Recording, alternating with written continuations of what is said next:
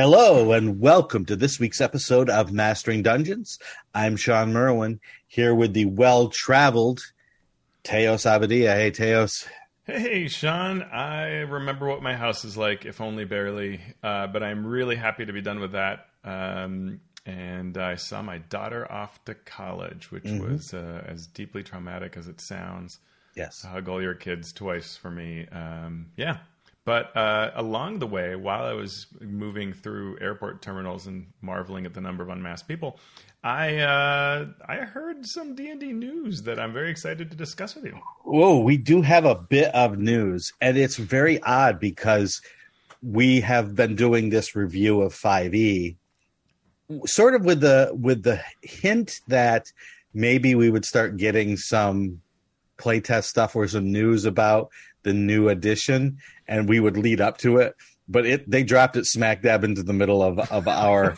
they didn't think about us at all, Teos. They didn't. No, no. Wait they for us. Asked. They should have yeah. with us. But we it a actually, couple more weeks, you know, yeah, at least a few. But it it actually worked out very well because we were all set to talk about race in uh-huh. in 5e and the playtest uh, content that they dropped digs into race as well as other origin material. So Perfect. we're we're just going to in the news section we're going to skip over the playtest packet and we're going to talk about it when we talk about our main topic which is 5e where it could be going and where it actually is going based on this new packet. So we'll uh, we'll get into that then. Sound good? Yeah, absolutely. All right. So uh, first, a couple things from our listeners. Uh, I'm calling that the listener tweet bag instead of mailbag uh, because I, I just like the tweet bag one. I, I, just it like was. saying tweet bag. Uh, yeah, like so first, from Andrew B at Sword Compass, has the D and D definition and or player expectation of what quote role playing means changed over time? Um, so what what did Andrew say yeah, so beyond that? backed this question up because when I first saw this question, I was like, "What do you mean by that?" You know, mm-hmm. role playing changed over time. But what he's really saying is, you know, back in the day when you rolled an eight strength in the original editions, uh, you know that was a thing you were expected to then use as the basis of your role playing. Mm-hmm. Uh, or if you chose the alignment chaotic, chaotic good, this then drove your role playing and the race you chose. If you were a dwarf, well, then you were, you know, gruff and had a beard, and and and what kind of beard do you have? And these these are the things that sort of defined you, and you sort of portrayed these various archetypes. But as we move into 5e, and certainly, well, it was, very true in 5e. Your the emphasis is sort of what do you want to play? What is your concept? And then the rules should sort of work to allow you to do that. Mm-hmm. So it's sort of it's it's backwards, right? It, it's like we've flipped what it is, and I thought that was actually a really insightful comment. Mm-hmm.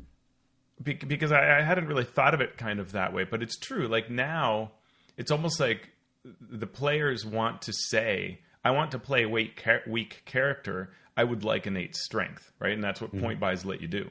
Yeah, right. I'm a super dexterous ranger elf, so I'm choosing elf and I'm doing this and I have these proficiencies. And so you're building what you want versus in the olden days, you'd roll, you know, 46, keep three, and you'd do that in order or depending whatever your DM told you. And, and that was what you had to now play.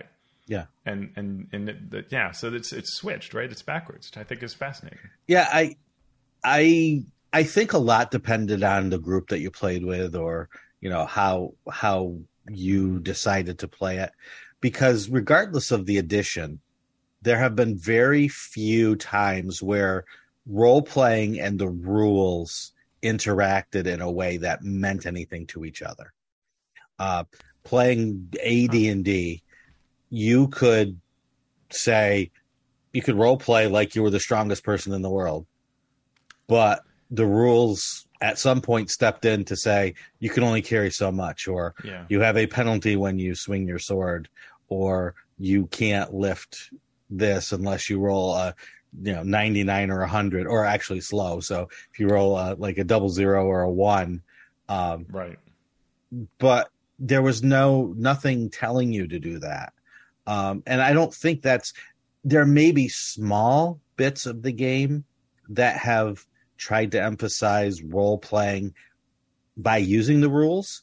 Mm-hmm. Uh, fifth edition being one of those times where you know we, we now get goals and and uh, mm-hmm. you know traits and so on, and inspiration is supposed to back that up. so they they tried to put some rules in to to help you role play, but you know, and the same thing the the, the same thing with uh, with uh, alignment, right? You could write down your character's lawful good, and in certain editions, if you got a spell cast on you that affected good creatures, it would affect you. But you didn't have to role play your character like lawful good. You could go do evil things, and you could go do chaotic things, and the only thing that would stop you would be the DM.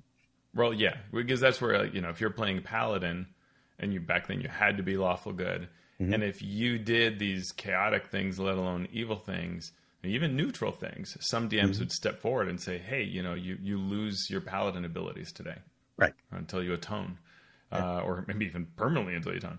Mm-hmm. Um, or or another way, you know, like I remember when we first played Dark Sun, a lot of us would look at the the available races and we'd say, "Oh, I've got to be a, a, a half giant.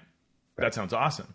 Well, good luck because rolling the stats for a half giant was really hard. Mm-hmm. So a lot of times players would basically lie about what they rolled so they could play a half giant or they'd go like i'm going to play a half giant oh no i'm not and they'd play something else right and and that's where you know like really things have changed and, and what i really thought was this question maybe was coming from because you know andrew's a listener thank you andrew mm-hmm. um, is that when we're talking about how we're approaching design and i think we're going to hit on this later towards the end of the show but when you say you know here are your ability scores here are your mm-hmm. bumps that's where in in the past you might and I think we even saw like Crawford said in an interview that that he sort of thought and the team thought oh it's not that big a deal if we give you plus 2 to one ability and plus 1 to another or even a minus to one.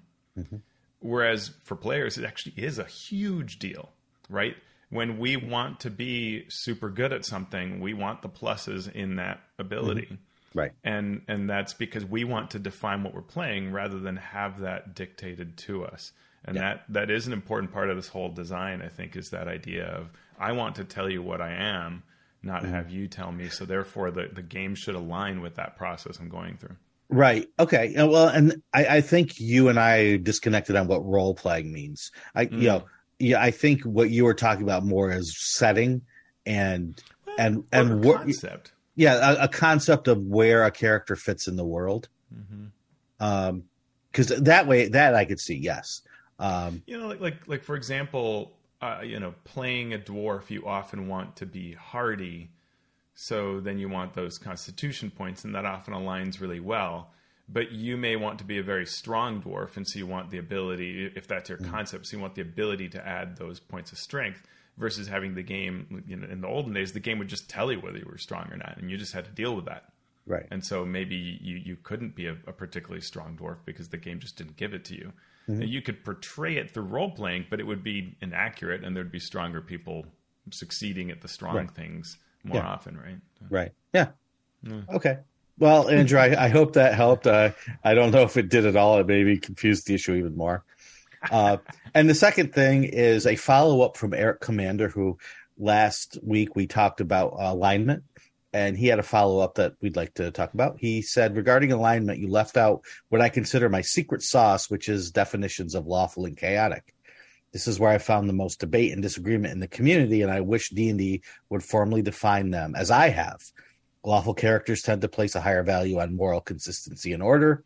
Chaotic characters tend to place a higher value on moral flexibility and freedom. Is that too abstract? In my life, I've found these to be essential building blocks of everyone's personality. Um, uh, my answer to that is I really the same answer I had last week. Is it too abstract? Yes, I think it's too abstract for a game and technical manual, which is what we are designing here when we design a role playing game like D and D. Because you say lawful characters uh, higher value on moral consistency order. What is moral? What is consistency? What is order? What is moral flexibility? What is freedom? If it's something that philosophers have been arguing about and debate, debating for two millennia, then I don't want it in my game because that's where you're going when you when you use these these terms. No matter how deep you get into the definition, it still means different things to different people and it's still different in different situations. So then you have to say, well, when when we say order, you know, are we talking about order of a society? Are we talking about order of religion? Are we talking about order of our personal interactions with each other? What exactly do you mean by order? And do any of those things then change? Um, could I be lawful in terms of how I do with other people, but chaotic when I deal with uh, laws of, of a nation or laws of a society, right? Chaotic and, in the streets, lawful. Yeah, in the sh- okay, yeah. So so so there you go. Uh, you know, right in technical writing, which is what D and D is as a game, as a role playing game. You need to define your terms and establish the parameters of those terms in relation to the overall schema of what you're writing. It, so if you First of all, if you don't define them well, if you leave the terms ambiguous, there's a problem. But if you use terms that players don't agree upon even after you define them, or if there is a real world uh, uh, definition and you define it as something differently in your game, it's just as troublesome once we get going. And, and the other point is uh, I try to eschew the in real life or simulationist uh, parts of game design. I want I wanted the game to work as a game, not the game to work as a simulation of mm-hmm. of real life.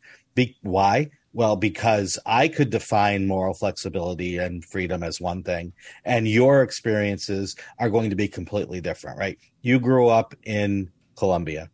Right. I grew up in the United States your probably your experience with laws, my experience with laws as as kids were different, right. And will change over time. And so all of these things. Yeah, and even it, North Carolina to Portland. yeah, yeah, even probably more so. Different uh, outlooks. Yeah, exactly. So you know, all of these things are are just so hard to pin down and pinning down is exactly what we need yeah. to do when we create these complicated technical documents that are role playing games. Yeah, and I, I still kind of feel like I did last week, which is that um, while these are, are, are, fine sort of definitions to apply to, say, chaos and law, I don't particularly find that they're useful uh, to just state, like, here's what an alignment is, tell me what you are. I don't I don't see any point in that that particularly helps the community or to, to, to just say that there's this axis doesn't really help unless the game really revolves around it and and that's where I, I what I said last week I would love to see D&D 5e really choose a campaign setting and make that stick you know planescape dragonlance both those would work where you could say there is this axis in this setting and how you work around it matters and impacts things. And Dragonlance mm-hmm. does a kind of neat uh, angle on that, right? Where they say, hey, devastation came to the world because the lawful people were too lawful. Mm-hmm. They were lawful to the point where it really wasn't good, it was harmful. Mm-hmm. And so the gods walked away.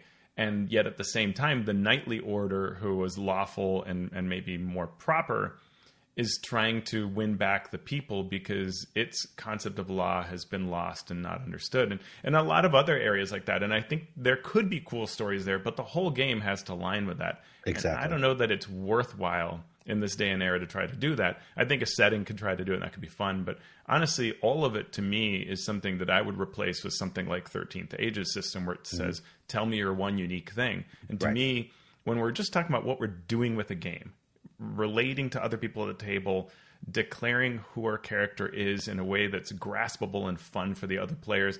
Those are the goals, not alignment. And if alignment does that, cool. But I don't know that it's doing it anymore. And it's much better to say, here's my one unique thing. Mm-hmm. And it, it resonates with players way more. Yeah. Or better yet, right? Tell me what your goals are. I will throw things in front of you and we will see how you act in pursuit of those goals. Yeah, and, and, for goals, I'd look at something like, say, Star Wars Saga, which had destinies, which were a mm-hmm. very clear thing to players and DMs, and also tied to the lore of Star Wars. Whereas if we look at like goals, ideals, all of this that 5e has, you can't remember all of it. The DM mm. can't, the other players can't, and so then it stops working and resonating because it's all too grayish and and and even the own player. Like when you when you're if you go through a character creation and you try to set up all those personality traits, there are too many for you to really understand, and the concept is not high enough or you know right. applicable enough. It's not iconic enough, right? Right, and, and then you get the idea of characters changing over time so if you say my character is lawful good and I always do what is lawful good, and the the adventure sets you up, and you decide to do something that other people don't consider lawful good, what's what is should you be punished for that, or is that just part of the story? And so you know that it get, sometimes gets in the way of that ongoing story that you are trying to tell as a group, um, you know, within the encounters and within the adventures that you're running.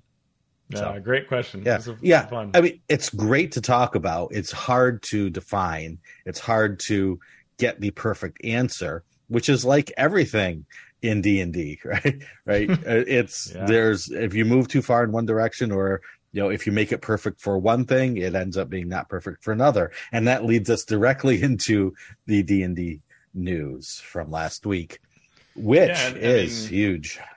It, it's tremendous. I mean, we were told sort of back starting a couple weeks ago, like, hey, there's going to be this Wizards Presents event. And, you know, if you haven't seen it, it's worth checking out the, the, the D&D YouTube channel has replays of both the enormous live thing and then sort of D&D segments of it. But essentially, it was almost a Disney style presentation of both the the year to come, like all of the releases we expect for next year in D&D and it was which is very similar to Marvel, right, where they almost like show logos for each show or movie that's coming out. It was it was like that mm-hmm. um, with these kind of badges showing all the releases, and we'll talk about those. And then they also shared things they'd already talked about, and then they gave sort of snippets of their vision through pre-recorded pieces with staff, and it was really cool to see all this diverse staff featured right? Yeah. People who don't often get to be in the camera, was, which was awesome. Yeah, it was it was really nice to see. I, I enjoyed the the presentation of it. Mm-hmm. Um, so what was discussed? Well, first and foremost is one D and D. Wizards of the Coast announced that in 2024 they will put out a revision of D&D 5e called 1D&D is the code name kind of like D&D Next was uh, the playtest version that led to 5th edition. What do we know about one D and D? It's supposed to be backwards compatible with the 2014 uh, 5e D and D. They want it to be the final edition of D and D, since since uh-huh. fifth edition only needs minor additions. They want this to be the final edition, and then they will tweak and update from there. You know, Gary Gygax in uh, mm-hmm. uh, the original Dungeons and Dragons box set in when was that? 73 74 74 yep. Uh, said the same thing that this would yes. be the only edition of d&d and you didn't need more books or rules. And in fact you didn't need adventures either so that was kind of mm-hmm. cool. And turned out to not be the case. Yep yep.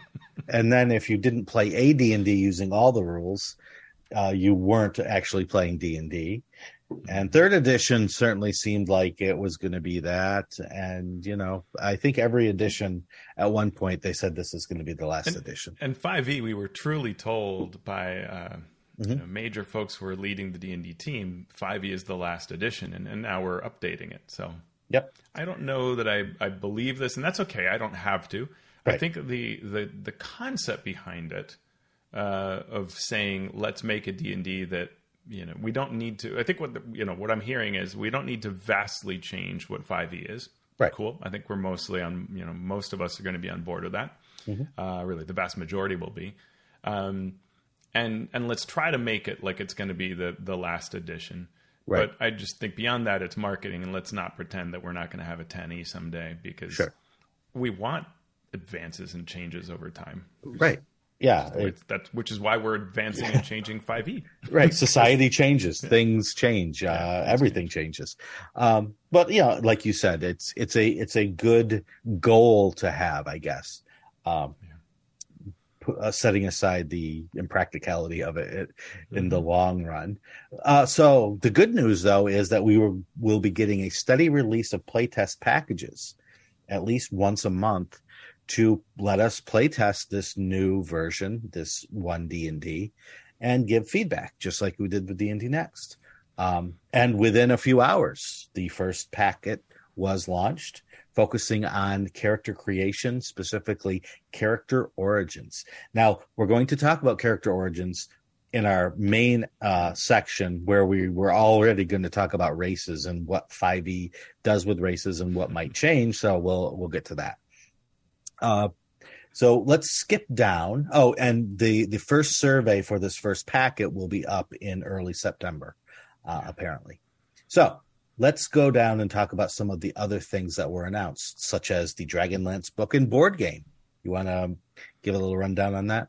Yeah, so at, on the surface level, this was a reiteration of what we heard in April's D and D Direct. There's going to be a Dragonlance Shadow of the Dragon Queen adventure and it's going to be primarily an adventure that then lays down the setting through that adventure. It's a new story not told, be- told before that takes place during the War of the Lance, which is the typical period people think of with Dragonlance. It's a story focused on war, but it takes place in sort of a new area of the of the land of Krynn, um, such that it isn't colliding with those previous stories told before. Mm-hmm. That's what we understand. Uh, then we also have Dragonlance Warriors of Krynn, which is a board game designed by the very awesome Rob Daviau and Stephen Baker. And that's all about mass battles with the option that while you're running the Shadow of the Dragon Queen RPG campaign, you can pull in this board game at various points to cover those mass battles. Cool idea. I love the concept. Uh, and now we get to the new part, which is how they're selling this to us. And there's some really big news here, Shawn. All right, tell me about it. I didn't I didn't well, hear this part. Okay, so the normal book cover, like you're used to, you know, like you can get from Amazon, fifty bucks. Sure. You know, great, you can get that. Then there's the alternate cover, which we've had in the past. So, mm-hmm. and this thing is a thing of gorgeous, gorgeous beauty. I mean, I think most people are thinking this is probably the best alt cover before we've ever seen of Lord Soth kind of his face helmet up close. Mm-hmm. And uh, so that's also 50 bucks. And the only way you can get this cover is to go to your local gaming store and give them your money, as you should. Mm-hmm. Um, so fantastic. What could be, well, we wouldn't want to complicate that further. Oh, well, there is the board game for $145. Yeah. Wait, but wait, wait. You said 445. It's 145. One, oh, thank you. 145. Yeah. Okay. Yes. Okay. Just, just to make 145. Sure. Yeah. But there is more because now you can get a deluxe edition bundle, which is the adventure where the book I think is a foil version of the normal cover. So normal cover, a little bit of shiny pieces here and there. Mm-hmm. You may or not care. The board game and a DM screen that only comes in this bundle. Okay. That I mean I've got the price tag 145, so that might be I was going to say that's a, that's a pretty yeah, that's a pretty good deal. That, would be too much of a steal. You know, okay. Amazon has it, so uh, if if I'm able to find it, I will I will look it up. But but but the the interesting thing is this bundle is available through Amazon or wherever. Okay. And um, the you can then add to this. you can go further, which is to get the the Shadow of the Dragon Queen Deluxe Edition bundle, adds the word bundle to it Mm-hmm. And this incorporates D&D Beyond. You okay. get a November 22nd early edition or early access digital copy of the adventure on D&D Beyond, which will then be the digital version from then on out. Uh, and you have this exclusive foil cover, which I think is the same one as the one we just talked about. Okay. And that is 155. So basically 10 more dollars to get the the Early digital D&D Beyond thing, which is a steal if you want both. Mm-hmm. Free shipping because it's coming through the D&D store. Oh. And that makes you wonder, wait, wait, wait, are we like bypassing distributors now? Is Wizards now getting like a lot more money with each sale? Yeah. Ooh, that's really interesting. Um, yeah. And by the way, I think it's actually 200, uh, 315 is the bundle. Okay. Of, of the everything. But um, but well, I'll have to look that up. I'm, I'm not sure what it is. It's, it's hard, or maybe my board game price is wrong. That's probably what it is. I don't know. It's complicated. Maybe it was 445.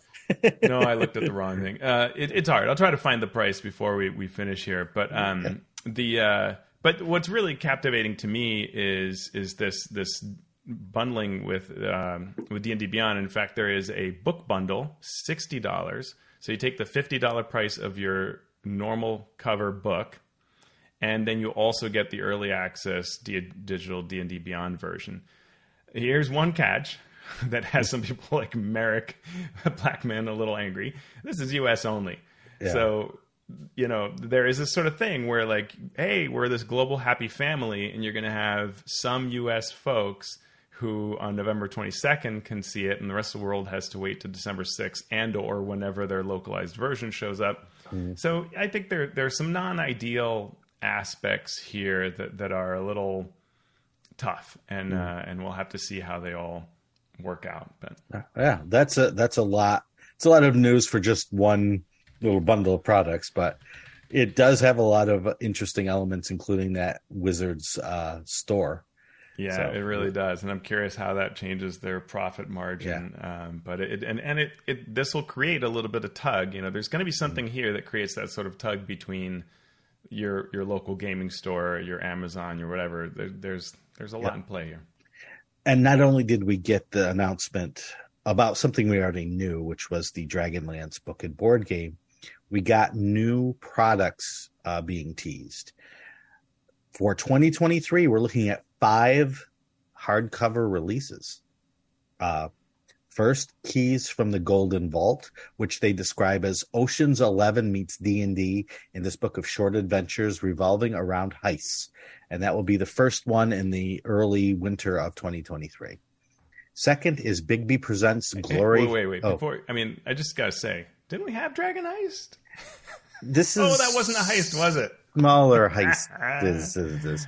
But it, it, it makes sense. It, it, makes sense. It, you know, we've seen Saltmarsh. We've seen, uh, you know, these these books and and the Radiant Citadel. These sh- sort of short adventure books that seem to be they must be selling well uh, because they continue to put them out.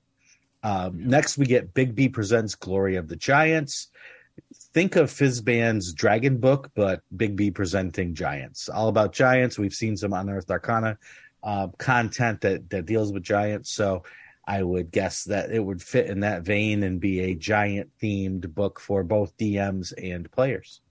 Yeah. Uh, um, yeah, and, sounds cool. Mm-hmm. Uh, yeah. You know, it, it's it's always interesting to me when we sort of revisit things a bit. So, like, you know, Fizban's I think felt different enough than say the Tyranny of Dragons storyline that it made sense while the book existed. I'm curious how well it works to say, okay, we had Storm King as a giant adventure, but now we're really going to do a book that's all about giants. Mm-hmm. Okay. Yeah. Yeah, I I can't say I hate it. I can't say I love it. It it, it is it is a thing that will exist, and hopefully people will buy it if they want it. Um, you know, I was wondering, Shawn, mm-hmm. just last week, I was like, wait, is the new starter set that we reviewed in detail, is that mean that the old starter set goes away? And if so, why? I mean, they gave it away for free on D&D Beyond. What's that all mean? And boy, did we get our answer. Yeah, we did. There will be a Phandelver campaign. So it expands the classic Lost Mine of Phandelver into a full campaign tinged with cosmic horror.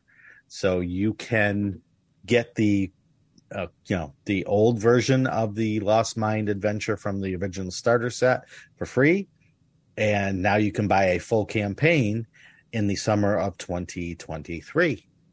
And yeah, Phandelver's cool. We we set uh, an episode of our Acquisitions Incorporated adventure there to to come back to some of the nostalgia and play off of that. Indeed. So there have been a few adventures that have revisited. So hey, you know, more more adventure is more good. So why not? Absolutely. Uh, next is the Book of Many Things, a collection of creatures, locations, and other goodies that are connected to the mysterious deck of many things. And what this says to me is, you know, we created a bunch of stuff over the last few years that may not have made it into a book, or maybe we canceled a book or two that we've done some work on let's just throw everything into uh, this book of many things, and we'll we'll uh, theme it with the deck of many things, which people love, and it'll be a good thing to put out in the fall of 2023, along with another book that uh, is going to be coming. Uh, any thoughts on the Book of Many Things? Well, yeah, I mean, I, that's where, yeah, this is one of these where I don't know what you're telling me this is. Um, I loved what was done with the deck of many things when they created Gardmore Abbey in yep. fourth edition. You know, a super adventure where the idea was, hey, things go wrong when someone pulls from the deck of many things. Here's this adventure that's going to use the deck and provide you with a copy of the deck. I think that was a really cool concept. Um, but it's not clear you know, is this just sort of Tasha's, but around the deck of many things as a concept? You know, okay, maybe. Yeah. So, you know, that's that's less interesting to me. But hey, you know, you've got to write books of stuff. Yeah. And you got to have a concept for it because the concept sells. I get that, so fine. yeah, it's it's all good. And then finally, Planescape confirmed. Like Spelljammer, this will be a three book slipcase with a setting guide, a bestiary, and an adventure campaign coming out in the fall of 2023. Quite likely the last uh, hardcover big release before the player's handbook of whatever D&D One D&D is or whatever they end up calling it. That will probably be the next one after that. So, what was interesting to me about the Spelljammer concept, I mean, I have a lot of friends who love Spelljammer, or sorry, who love Planescape, um, but it, they said that, you know, it's going to be this slipcase format. And I'm curious whether that's the best format for Planescape. Yeah, I um, I personally like the the three book thing. Um, yeah, I and not for any particular storage reason. I like di- dividing it up into mm-hmm. the the best form for use. So you know, I can give the adventure book to somebody. I can keep the setting guide, or I can give the setting guide to the players, and I can keep the adventure. You know, th- that yeah, sort of thing. I I don't I don't mind it at all. Um, but uh, then again, I read most of the things I do online now, so it doesn't really mean much to me uh, how it is uh, formatted as long as it's readable on whatever device I'm on. So, yeah, yeah, that's fair. I'm, uh, I, uh, I'm just curious. Planescape is such a potentially enormous setting, and what I saw with Spelljammer, right, is that we got very lean rules for anything related to sort of how you move around in a Spelljammer, and and like when you looked at the amount of space, if you look at the amount of space that's available once you spend time on the monsters and on the adventure, it's really small. And so it's like, what what will that book focus on? Um, you know, is it going to give us rundowns of each of the planes? Uh, our friend Will Doyle was talking about maybe it should just be all based on sigil, and maybe it should be. Yeah. But but I kind of really like the planes, and so I'm curious how well this format uh, gives them that space to to really give you a planescape setting. Yeah, I I think we're to the point now where where Wizards is not worried about new players because they know that in 2024 that's when their big new player push is going to be. I shouldn't say they're not worried about it. They're not worried about it in their main releases. Or, or so, with this release, yeah. With this sure, release. see that. Right, mm-hmm. because because they they don't want to make a, you know, 6 300 page books on every plane that's out there and, and what's going on with every plane. But if you give me Sigil and all of the factions and all of the intrigue that goes on there, and then in the adventure, or you know, in the setting guide, give me give me Sigil, and then give me just the briefest of descriptions about the planes. Yeah. Uh, then in the adventure, show me how how you think a Planescape campaign should run. And I can go make my own with with the information and the bestiary that you're giving me. Yeah, yeah, that's fair. Yep. So tell me about Drizzt Mania. so the first thing is, you know, we blew people's minds when we talked about how many uh, novels there are for for you know like all of Forgotten Realms and stuff like that. So there are 37 Drizzt novels, which is a lot, and it is the 35th anniversary of Drizzt so we can see exactly how busy R.A. Salvatore has been. Um, but there are going to be new alt covers to celebrate the 35th anniversary. I'm not sure if that's new alt covers of like the core series of like Legend of Drizzt 1, 2, 3, whatever, or if it's all 37. But either way, new covers are coming out there. Uh, there is a new visual dictionary, which is a sort of what I'd call a coffee table book, but a book that chronicles lore, creatures, weapons, personages into a, a, sort of pretty tome that you would like to, you know, flip through and look at. It's it's perfect for the holidays, that kind of book. Uh, and then there is a webcomic uh, for the Drizzt family featuring Bree, the tween daughter of Drizzt and Catti-brie, uh, where she decides to borrow Drizzt's sword Twinkle to prove she's a hero. Um, so there's another expression of it. So, okay. Yeah. Mm-hmm. I'm not a big Drizzt fan, but I can get down with that. I'm going to make an executive decision.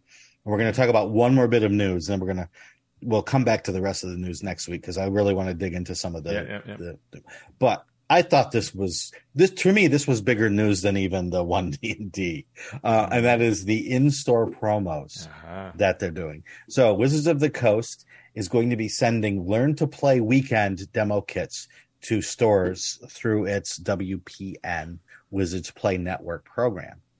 Um, this will support the official full launch of Dragons of Stormwreck Isle uh, in the on the first week of October, October seventh through 9th. Um, so they will schedule in-store events, and this is the first time in a long time, as Teos notes here, now that there will be in-store events with big support uh, through through things like a kit. Yeah. So they're going to send kits to stores. The kits will contain a poster for the event, a poster for the Adventurers League, that's something uh, mm-hmm. I didn't know if we were going to see again. Two sets of guides for dungeon masters, pre-generated characters and counter cards, uh, handouts for players, twenty dice pouches, and an instruction sheet for organizers to show you know how to do these things. Uh, the idea behind this is that the stores can use the, these kits to run a half-hour demo, and these can be expanded into a full two-hour sort of mini adventure using the first part of the starter set. There are also guidelines on hosting an ongoing starter set game designed to cover four two hour sessions between October 10th and November 20th. Uh, to me, this is something that Wizards does well for a short time, sometimes for a long time, and then just completely falls apart on and then comes back this to me this uh, I don't want to say this reeks of because reeks is is a bad thing, but Chris Tulach, I this mm-hmm. is like I read this. I'm like, okay, Chris is back. Feels like his hand. Yeah. Chris Chris is back and focused on doing his magic and bringing right. Chris did D and D encounters, and that was hugely successful, and that was Huge. you know an amazing uh, success for for uh, Wizards of the Coast. And this, to me, hopefully is the first salvo in a battle uh, of wizards to bring d&d into gaming stores. And i've heard people complaining that wizards doesn't support gaming stores and they're turning their back and they want to drive gaming stores out of business which is ridiculous because that's how they sell magic. Right. so they definitely don't want to gaming stores to go out of business. Um, so hopefully this promo and the, these kits will be helpful in you know bringing even if it's not new players you know bringing players into contact with each other in in a game store setting yeah i'm i'm really excited about this this i love these kinds of support uh, event uh, what do you call it, programs? Uh, they're, they're, fantastic for driving play. I've been involved with them a lot back in, in fourth edition, especially, but also in, in previous editions. Um, and they are super exciting. They really create community at the local level. You you almost can't overstate how important they are to bringing in new players. And and I've I've shared this before on the show, but you know with, with D&D Encounters, I was blown away by how many players showed up at the gaming store who I'd never bet, met before in the Portland scene, and we were one of like five stores in the area, and we had 300 people in just two seasons of D&D Encounter, unique people mm-hmm. who came in. I didn't know there were 300 players in the whole Portland area, you know, and not only clearly there are way more than that. And this is a great way to bring in new people. So I'm glad to see this, even if it is just using the starter set and sort of introducing those pieces. uh, please more of this. I'm excited. Yep. All right, with that, let's get into our main topic, which is 5e revisited, but also 5e. Okay, here comes the new edition. So, what did we learn from this new playtest packet? Uh, it's a great question. Teos, what did we learn from this new playtest packet? I mean, there's so much, right? So this playtest package is hard to understand, and, and, and the reaction online has been, and maybe we start with that. That that mm-hmm. The reaction line has at times been pretty negative in a sort of aggressive fashion, mm-hmm. um, which happened during D and D Next as well, right? Mm-hmm. Uh, it brings out vitriol when people see their their their cheese moved, uh, and and change can be really hard and you can be in, in a very different place. You know, one player might be in a position where they go, "Hey, I'm just getting started with 5e. Why is it changing?" Someone else mm-hmm. might say, "I've been playing it from the beginning, and honestly, I'm ready for an entire new edition," and and, and everything in between. Mm-hmm. So it's very hard when a company tries to do what Wizards is doing, which is to say, "We want to hear from you," and a yeah. lot of times people respond, "Great, let me vomit uh, yeah. an answer at you." uh, you know, or let me hurl blood and feces, and, and none of that is is is useful um, because what we want is to provide good feedback that wizards can collate with all the other feedback because what I want, what Shawn wants, are, are not the same things, uh, and aren't necessarily what's best for the game. True. So so Wizards has to pull that together. What makes me feel good about it is, hey, D and D Next sometimes felt like, oh God, is this going to work?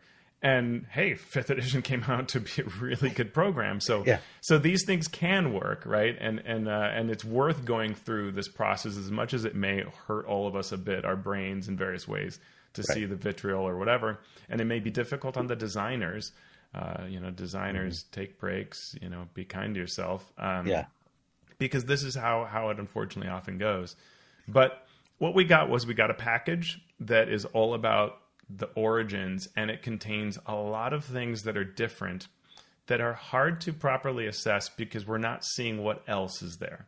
Yep. We don't know what the monsters will look like or what um, you know, an example of an adventure or, or any other number of options that could be out there that could balance or play off of these things. Classes, right? Right. Could play off of all these changes, and we don't know that. Yeah, yeah. It's like Teo said, we're we're seeing a just a tiny piece of a huge puzzle. Uh, and we can see what the designers are thinking with the understanding that this is a playtest and they know that things aren't perfect and they're just trying to get a feel for how fans will react or um, not, not, even how fans will react although that's part of it right that's the marketing side of mm-hmm. things um, how they play d&d um, and yeah. that to me that is that is a huge question that I think Wizards probably has the best idea that they ever have of how people play D&D because they now have D&D Beyond to show how people build characters and make choices and do these things. Um, they have live streams that they can watch and yeah. you know people commenting on them. They they have more information, more data than they've ever had. Now, how they use that data is a completely different thing. Right. Um, but until, since we don't know why these changes were made, we can, you know, we can only react with our own personal feelings for it, right? Uh, you know, we, we don't know if there's a business reason to do a thing. True. We don't know if there's a technology reason to do a thing. We don't know if there is a corporate reason to do a thing. So we just, you know, we try to absorb how it affects our game, yeah, the game if, that we play. Give an example of that, Shawn. Like if yeah. you if if we try to put ourselves in the place of you know a manager at Wizards who's who who wants to see the game grow and exist and be supported. And to do that, it has to support salaries. It has to mm-hmm. support mm-hmm. design. It, it has to have a reason to keep making that isn't just as cold as the profit. It's about what all of that revenue allows to happen. And so it's a legitimate legitimate thing to do to sit in a meeting and say to your team, "Hey, what stuff can we sell?" And someone might go, "Feet. We could sell people feats." Mm-hmm. Okay, but how do we keep people from being overwhelmed? Well, let's give them a level. Right. And and those are the kinds of things that can happen that might seem cold and businessy, but it's really because what we're trying to do is have a D&D that lasts for decades and mm-hmm. supports people working on it and the game being actively designed because if we don't find those answers and people create products that are not appealing, well, mm-hmm. everybody has to shut down and stop working on it, and the yeah. game dies. So yeah, you know so what happens then? A new edition. yeah, exactly right. Yep. Uh, yeah. So so there, you know, all of that goes into to what we're going to yeah. to be talking about, and I also want to mention, right, there is no right or wrong way to to do this. There are there are obvious mistakes that can be made but sure. there are so many different play styles. There are so many different t- types of players that one person's beautiful rule that opens up the world to them is someone else's. I'm never going to play this game because of this. So, and three rules that we find mediocre might together come together to create play that actually is exceptional. Mm-hmm. Exactly. Right. Board games do that all the time. You might not love an individual rule, but when you see what they do, that interaction of yep. those things, you're like, right. oh, that's why I like playing this game and since as Teo said, we don't have classes here, we don't have monsters here, we don't have a bunch of other things here that maybe that that perfect key that unlocks something uh, that we we're not seeing. Uh, we can only discuss what's here uh, intelligently, although we can speculate unintelligently uh, as we often do. And, and, design geeks can also enjoy this process because one of the things we saw was just some style changes, and D and D has yeah. been sort of very like this is our sacrosanct style. None may alter it. You must do you know the things the way we did. And one of the first things they did was now keywords of many things are capitalized where they weren't before. There was this sort of emphasis on keeping things lowercase, and now like spell names are capitalized and other right. things like that. So all of the uh, design shops is, are going to have to like update their style guides because this yep. is all changing. Uh, there's a new term called the D20 test, which mm-hmm. is when we're referring to the threesome of ability checks, attack rolls, and saving throws. We can now just use this new term D20 test. Mm-hmm. Right, and and this goes to the point I was making earlier about technical writing and and making mm-hmm making terminology and sticking to it and making it you know as simple as you can while still being utile enough to make it fit seamlessly and, and easily into the rest of uh, the game, the rest of the document that you're writing. So now we're now seeing D20 test, uh, which will which should tell us that there aren't going to be any D20 rolls other than ability checks, attack rolls, and saving throws.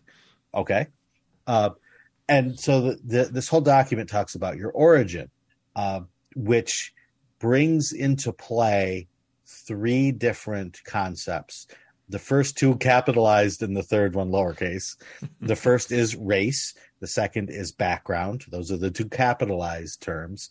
And then a language is the third term, and that is not capitalized uh, for whatever that's worth. So your origin is now a thing that is a group that's separate from your class. And we know this because the text says after choosing your character's class, it's time to consider their origin. This is completely different from everything that I can remember yeah. from D&D so far. Before yeah. it was, you know, choose your race, choose yeah your stats. And maybe you are choosing your stats before this week. We're not 100% sure yet. Um, but so now the class is the comes before your race and your background, um, mm-hmm.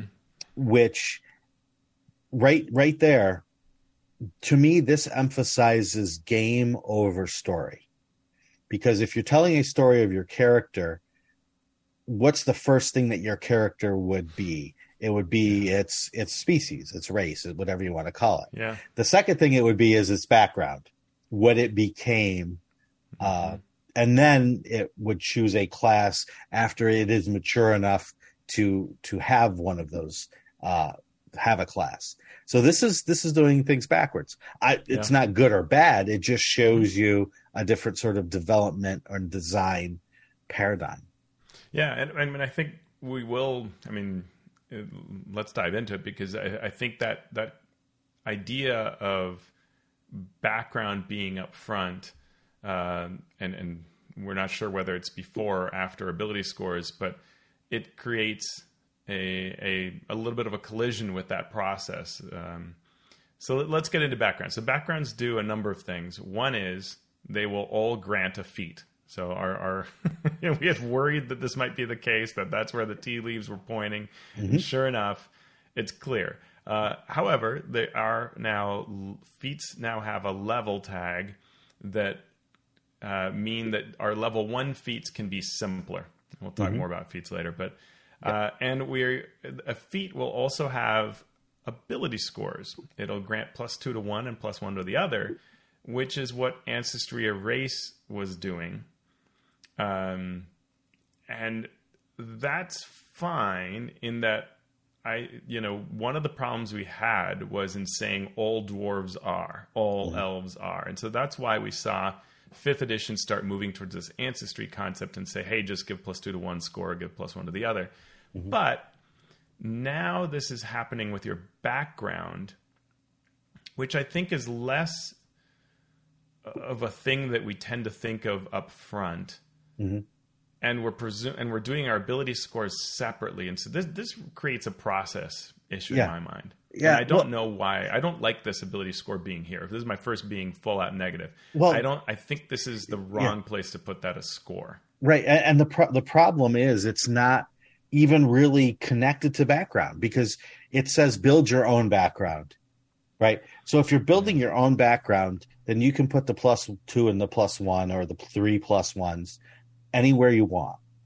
Uh, but then they give you not suggested backgrounds, but here are some examples of backgrounds in which they put ability scores, which means if you are building a character by choosing pre made backgrounds, instead of your race doing this, it's your background that's doing it.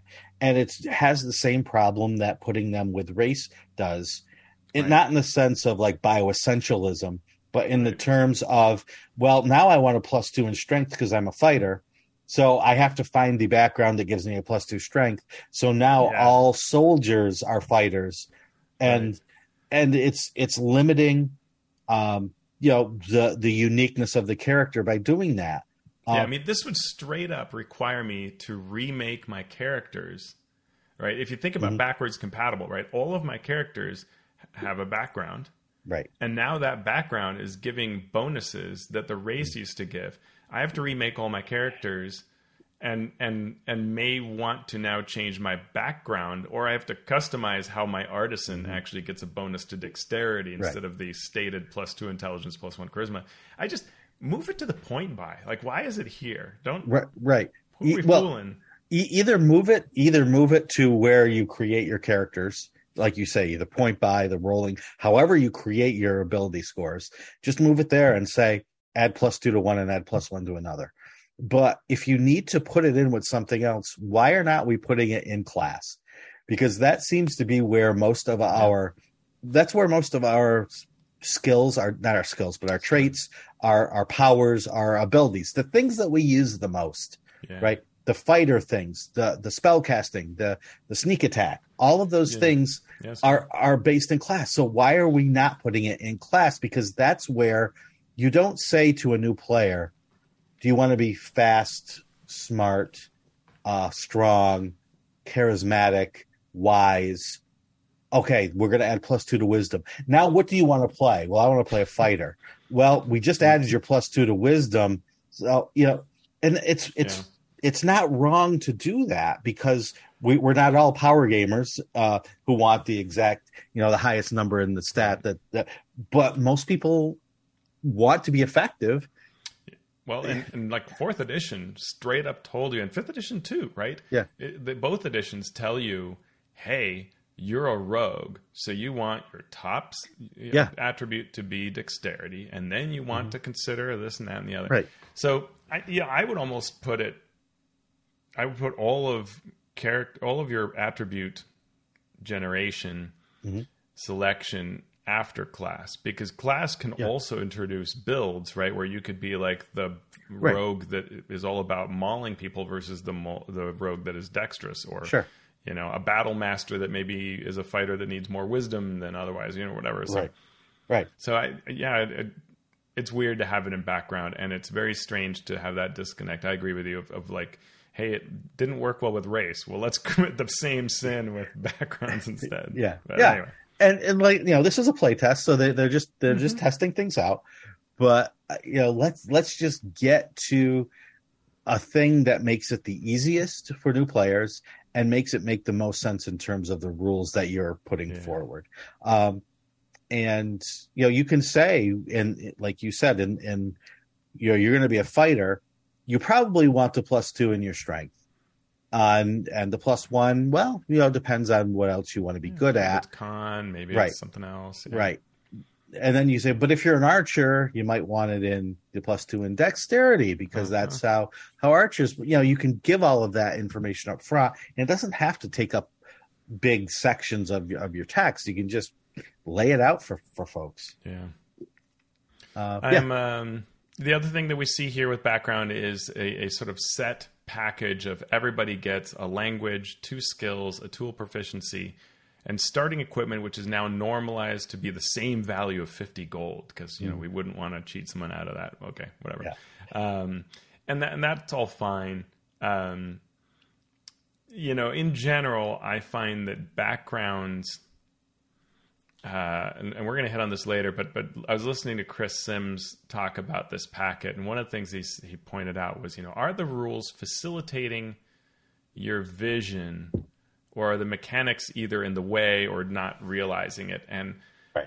you know, background is something where I feel like when I read the fifth edition backgrounds as they stand in the original version, 2014, I I it's almost like I none of these are what I had in my brain, but I kind of go, oh, that's fun. I guess I'll be you know a charlatan or an artisan or whatever. Uh, it's not really realizing my vision as much as imposing a new angle, and because of that, I want them to be as light as possible. And the addition of a feat to me busies it in a way that I don't like. Yeah, yeah, yeah. I mean, especially if it's not choose a feat, it's this is the only feat that you can take, uh, as opposed to you know maybe consider these three feats for your background. And and this comes back to that something I'm sure I've mentioned before, which is you know the, the rules do more than just lay out the mechanics of the game. They also dot, tie directly to world building and they also tie directly to storytelling, you know, role playing your character. And the more you can intertwine those three, the better. But it gets much, much more complicated when when you try to do that. And I, I often go back to the question of, you know, if if class is what uh, carries most of the weight of the mechanics of what your character can do, do you want backgrounds and races or these other sort of packages that build who your character is to carry that weight as well? Or or do you do you want just to have the races be a storytelling role playing world building thing and the backgrounds be the same because if your if your race Hmm. you know it gives you dark vision and you don't have to sleep as much and and it gives you these oh you're resistant to poison. Um whereas this other thing lets you attack you know do a breath weapon. Um that's sort of th- there's no such thing as game balance. I i want to get that Yeah. clear. But it it, it f- sort of forces your hand in in some senses. Um like the, you know the I would Yeah, go ahead. here? What? I would I agree, I agree with what you're saying, and, and what you're saying makes me think like what I actually want out of this is remove all the sample backgrounds, and that sounds scary to me, but um, Mm-hmm. but I think that those kind of cloud my mind when I look at them. It feels like I've got to pick one or modify one. When I what what I think the game would be better off doing is driving you through the process of telling your story. And it should just be a process based approach of saying, okay, what did your character used to do? Give Mm-hmm. that a title. Yeah. Um, choose two skills that represent what you did. Mm-hmm. Choose a tool proficiency that represented what you did, and choose a language you learned while doing it, Mm-hmm. and and that's your background. Yeah. And I think that would be a better process towards what the game wants to do, where 5e wants to be in terms of role playing, interactivity, Right. online play, any of it. Um, I think that would all be better served than a player having to read all of these preset things. Even if we say customizing is the default, by Mm. Virtue of putting all this stuff here, you're forcing a player to read this, and it's going to take you 20 minutes to Mm. read all these, if not longer Right. And they've added more than before, right? We now have uh, a few extra ones like cultist and stuff, and you know, labor, like just because when I played, say, Shadow the Demon Lord, you know, I just came up with a concept of like, oh, I'm a grave digger. That's Mm-hmm. Right. what I was. Yeah. and and that's not in the book. I just came up with it, and it's yeah. I think that that's my point. Is I Right. would just make a process that's light and quick to define yourself. Right. Done. Or as I mentioned before, make it a little mini game. Make Hmm. it uh, the, a session zero that normalizes this sort of tell the story of your character up to this point without worrying about the rules Yeah. getting in the way, and that helps the DM make stories. It helps the other players. Um, you know, if you're playing in a campaign, uh, you know, connect with you, and it just it's better for the the storytelling role playing world building aspect because then the dm can say well you know you wanted to be a grave digger but actually in this world we don't have graves. Everyone burns the dead so you could be a you know a a Yeah. embalmer or Yeah, uh, or yeah you could be that instead. Yes there you go.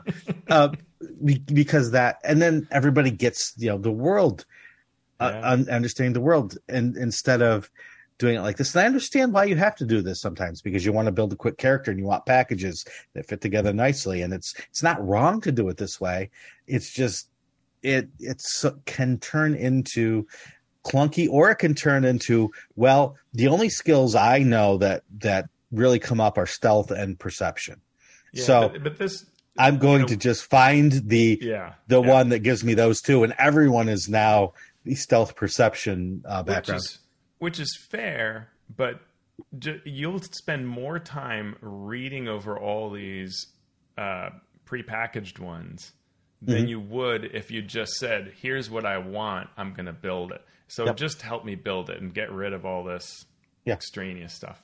yeah it's I and, and what you could do is give me suggesting suggested titles. Like if you just said farmer, gladiator, guard, guide, etc., then anybody could just go, "Well, yeah, I want to be a farmer, and I'm going to be a farmer that gets you know these skills." And and because why would it have to be animal handling in nature? It doesn't have to be. It can be whatever your story tells you. Right. And that's where just the titles would be good enough. You don't need to do all this work for me.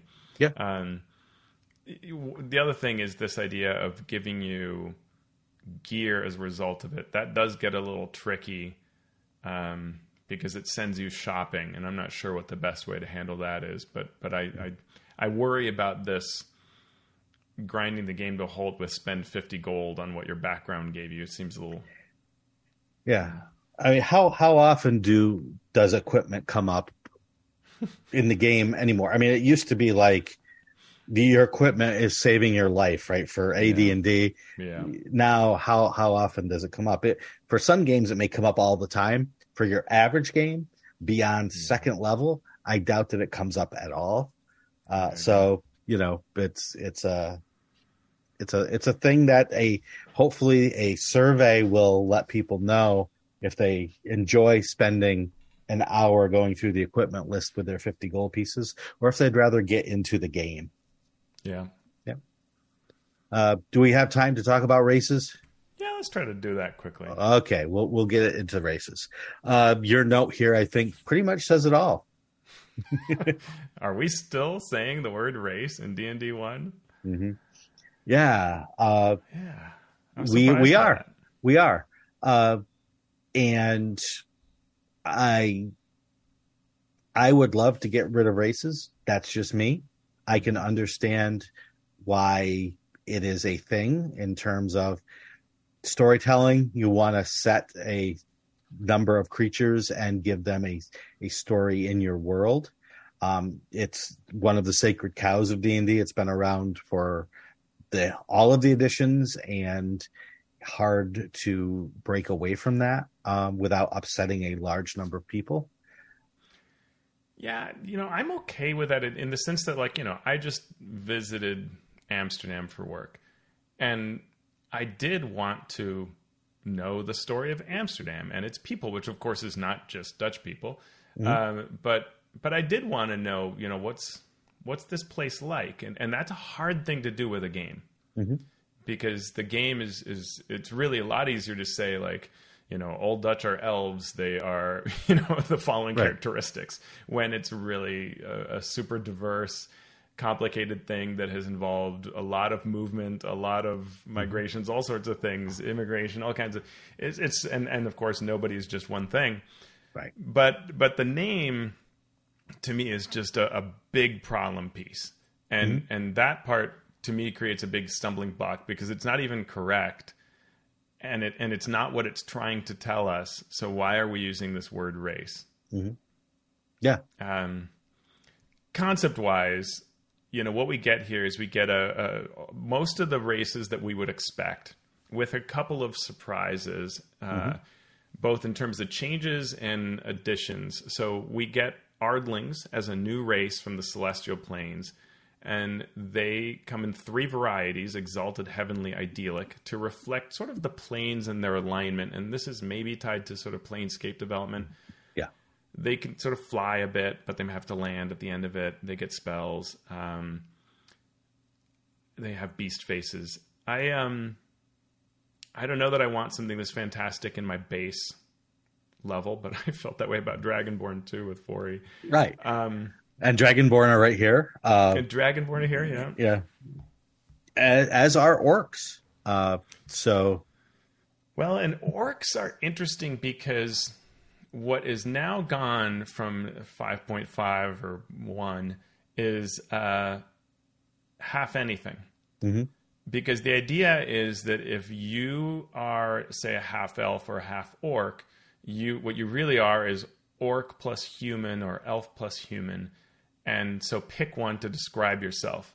And Chris Sims uh, and Paco Garcia on their show Making Great Dungeons and Dragons discussed this issue. And, and I loved the point they made that – this is a case where mechanics is not meeting your expectation because when you say you want to be a half elf or a half orc, what you are saying is, I want a mashup. Mm-hmm. I'm excited by the idea of this combination. And what the rules are telling you is pick one. Well, if I wanted to pick one, I would have been an elf or I would have been a human. Mm-hmm. But I'm not, I'm a half elf.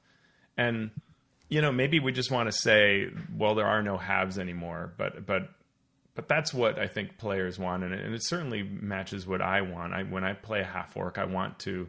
In fact, if I look at my half orc that I play all the time, you've met them on streaming games. I'm always mixing those two sides, and I have, I think about my two parents and all that sort of thing. And mm-hmm. to me, this feels like we're trying to avoid problems by by having you choose one, but it doesn't please the narrative side of it. Yeah, it's it's just part and parcel of the whole problem of of having races to begin with. Mm-hmm. Um, so I, I mean we could we can talk we can dig down into each one, mm-hmm. but I don't know if no. if there's anything really. Yeah, you know, we could say dwarves now don't have stone cutting; they have tremor sense, which is something they have to turn on and off yeah. um, to use, and can only use it a certain number of times per day. Uh, but I think yeah. at a high level, Mm-hmm. I do worry that some of these changes push what uh, backwards compatibility means. Like Dragonborn's a good example where we just got a whole bunch of versions in Fizban's, mm-hmm. and now we've got a whole nother one, and it creates. Yeah, it's still compatible. We can have you know three Dragonborn at the table, one from each source, and they all still work. Yeah, but someone's going to go. That's the better one right? Mm-hmm. That's the optimized one. Go with the one in Fizban's, or you know, if you want slightly more damage for your breath, go with uh, you know, I yeah. know like that that gives me pause. I don't know that there's a great answer, but it's like you just finished redesigning the Dragonborn from mm-hmm. the perspective of your audience. I'm sure they designed it, you know, two years ago, but it's uh it's hard, and um, and I think dwarves too. You know, you're going to have some adventures that talk about using stone cunning, and now it isn't what it was. Mm-hmm. Right. Um, are is it worth making that change to create that kind of confusion? I don't know. Yeah, yeah. I mean, for me, it's sort of the same thing as as backgrounds.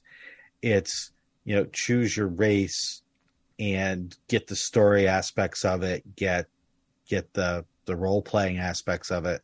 But let's I'm fine with either giving a list of possible uh, mechanical things you could get from a race and choose a few, or just put everything in in class again. You know what I thought of when class went first? The first hmm. thing I thought of was late in fourth edition, where you were getting super specialized powers, like half orcs, half orc fighters get to uh, choose. The, they can replace their first level uh, daily power with this one because they're half right. orc, or uh, Dungeon World, where you choose your class first, and one of the sub choices is what race are you, and depending on what race you choose, you get a completely different ability uh, for the race for your class as opposed to, uh, you know, choosing different ones. Uh, your your race does that, and I'm not saying that's better, but that's right. that was the first thing I thought of in terms of sort of game design coolness. Uh, is then you can start playing around with with that if you choose class first and give give racial choices as opposed to racial packages. Oh, it, it's really interesting. It, it's a hard design question yeah. for sure. Yeah. Uh, which which is why we've been looking at updating 5e and what it means. Um, it does. I mean, race bill carries as as you know we have in our notes. It carries so much weight mm-hmm. to how players see their character.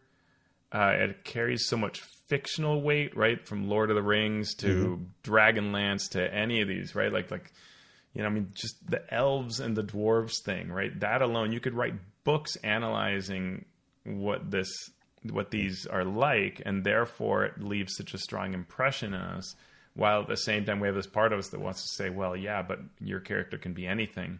Mm-hmm. Um, but that's one of the things too that I, I, thought, like reading this package, there's very little lore here.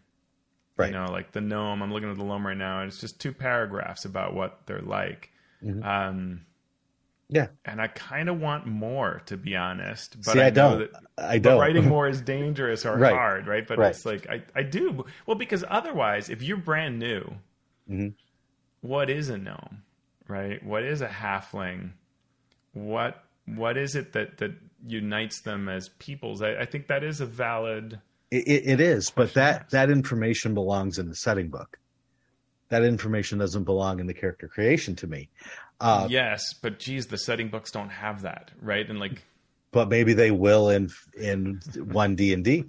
Uh, maybe maybe you were talking about what can we sell, right? Mm-hmm. You can sell setting books, and you can get an extra ten pages by describing what yeah, like what the, what those races mean in that sense. And then when the player comes to the table and says, "I want to play a character who's really smart and who invents things," Mm. In in uh in Eberron or in Forgotten Realms, that's the gnome. Maybe in some other setting, that's the orcs.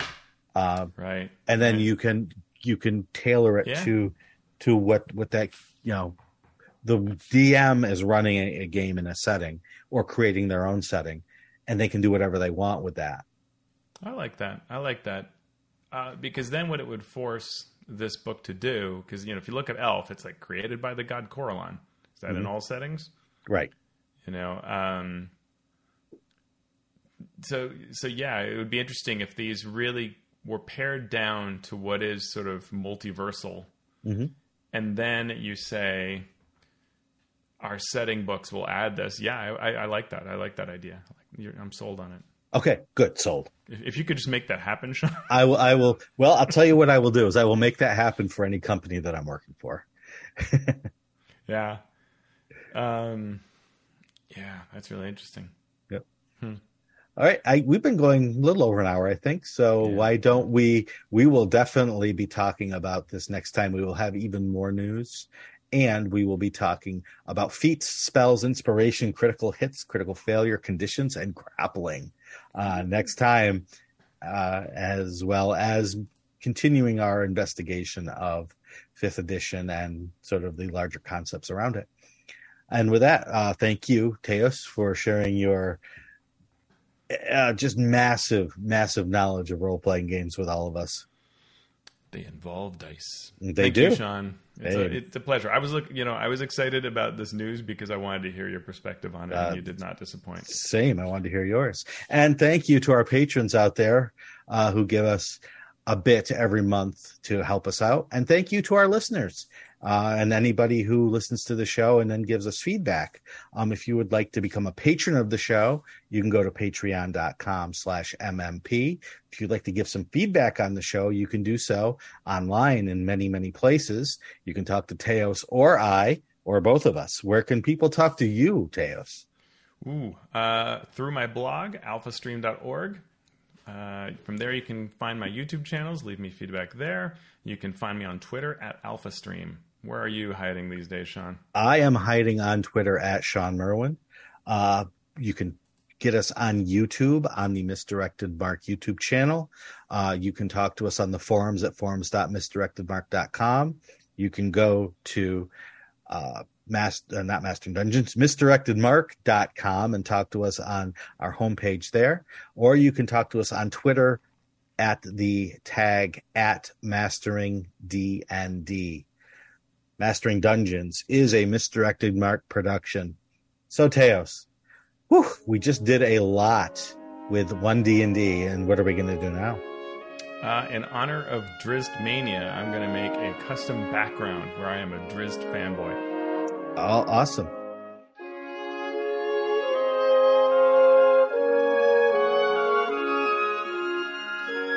Awesome. I thought you were going to say we're going to go kill a thousand orcs. I'm gonna call my uh, character Shawn Merwin. Yeah, well, I, fan number one. Yeah, that's me. That's me.